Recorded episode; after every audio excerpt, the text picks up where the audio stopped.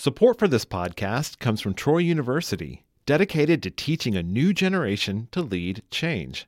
Information on leadership opportunities available to students from day one is at troy.edu slash lead change. From Troy Public Radio, this is In Focus, and I'm Carolyn Hutchison. A quarter century ago, the first brick dwelling in Alabama's capital city was moved for the construction of the new federal building. The 1837 home was owned by the family of Albert Pickett, Alabama's first historian. Joining us by Skype are Pat Clark, Executive Director, and Ruth Ott, Board Member of the Montgomery County Historical Society, to delve into the story of the Figh Pickett Barnes House, Pickett Springs, and Camp Sheridan, with its ties to F. Scott Fitzgerald. Pat Clark, Executive Director of the Montgomery County Historical Society, thank you so much for joining us today by Skype. Glad to be here. Thank you so much for having me. And Ruth Ott, you are a former volunteer at Troy Public Radio. You're a board member of the Montgomery County Historical Society. It is so good to have you back by Skype. Well, thank you. I'm on that board because we folded the Genealogical Society during the pandemic into the uh, Historic Society. I want you two to take us back to the summer of 1996. Something big happened in Montgomery, Alabama. Pat, what was that? Well, it was really big. It was the size of a house moving three blocks from where the courthouse is now, the federal courthouse, down to the corner of Mildred and Court Streets. And needless to say, everything changed during that three days because traffic had to be rerouted, electrical lines, that sort of thing. So it was a major uh, community effort to get it to happen. And Ruth, this was really the Figh Pickett Barnes house we're talking about, but wasn't it an old school? That's the Barnes part. Mr. Figh had a brick place and he built this brick house, and it's the oldest existing brick building in Montgomery.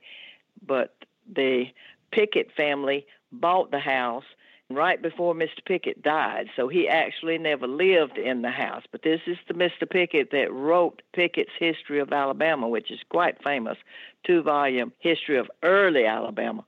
He was writing about the Indians and the traders, and it came to his daddy's trading post in Autauga County on Swift Creek. I understand that John Figh was a contractor and he was involved in the construction of the Alabama State Capitol. Pat, what do you know about him? Oh, yes. He actually came from Virginia to Tuscaloosa and he built the original University of Alabama buildings. And then when he moved down here, of course, he did his residential home. But later on, he was working on building the First Presbyterian Church when the first Capitol building burned down in Montgomery. And so he was contracted to work on that. I believe that he had access to the internal workings of the whole project and was able to collect some floors that were going to be discarded and he replaced them, restored them into the dining room floor of the Figh Pickett Barn Schoolhouse. They're there now. So one relic of that first Capitol that burned.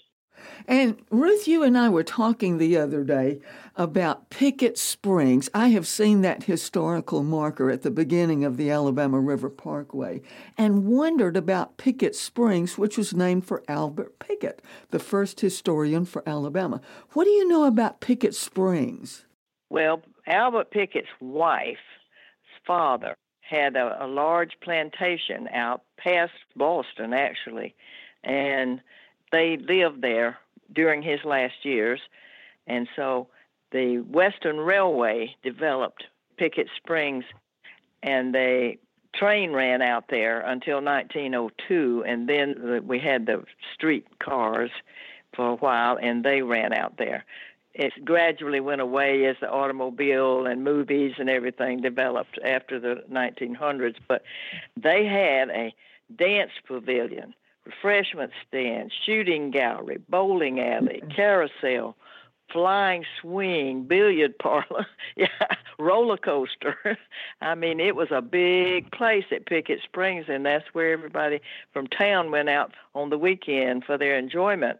And it was only about a half a mile from where later on Camp Sheridan was built during World War One. It was still open when Camp Sheridan was there where Scott Fitzgerald was stationed. the famous Camp Sheridan. Pat, there is a special day coming up for the Montgomery County Historical Society. What's happening? Well, we're planning for December 4th, which is a Sunday afternoon and the only one where neither Auburn or Alabama is playing. And we've invited the original engineers and house movers that worked on moving the house. And believe it or not, they're coming. One of them, Mr. Don Kennedy, has reached 83 years old, and his son Jeff is now president of the company and is bringing him. And Ramsey Khalidi's coming from Savannah, and we'll have some other people too. But the idea is to be able to bring together those guys who were really on the inside.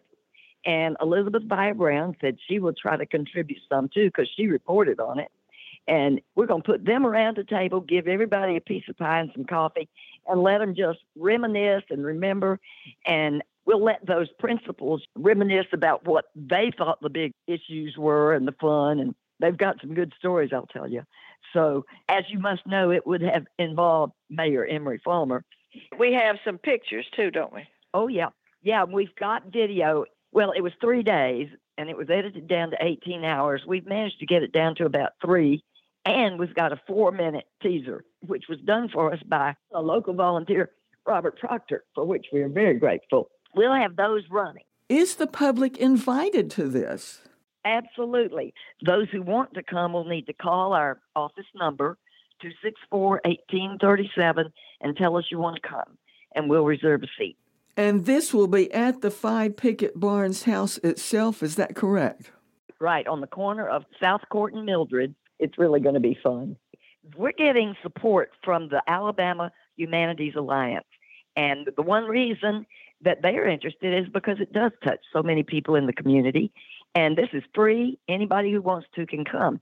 Now, we don't have all the room in the world, so those who want to come will need to call our office number, 264 1837, and tell us you want to come, and we'll reserve a seat. Uh, that's about the only way we can do it. Back then, that summer of 1996, wasn't that the Olympics and wasn't Montgomery involved in that? Well, that was the year the Olympics were in Atlanta. So, yeah, the torch was brought through here, and I didn't get to see it, but I've heard some good stories about it, and I don't want to give away the punchline.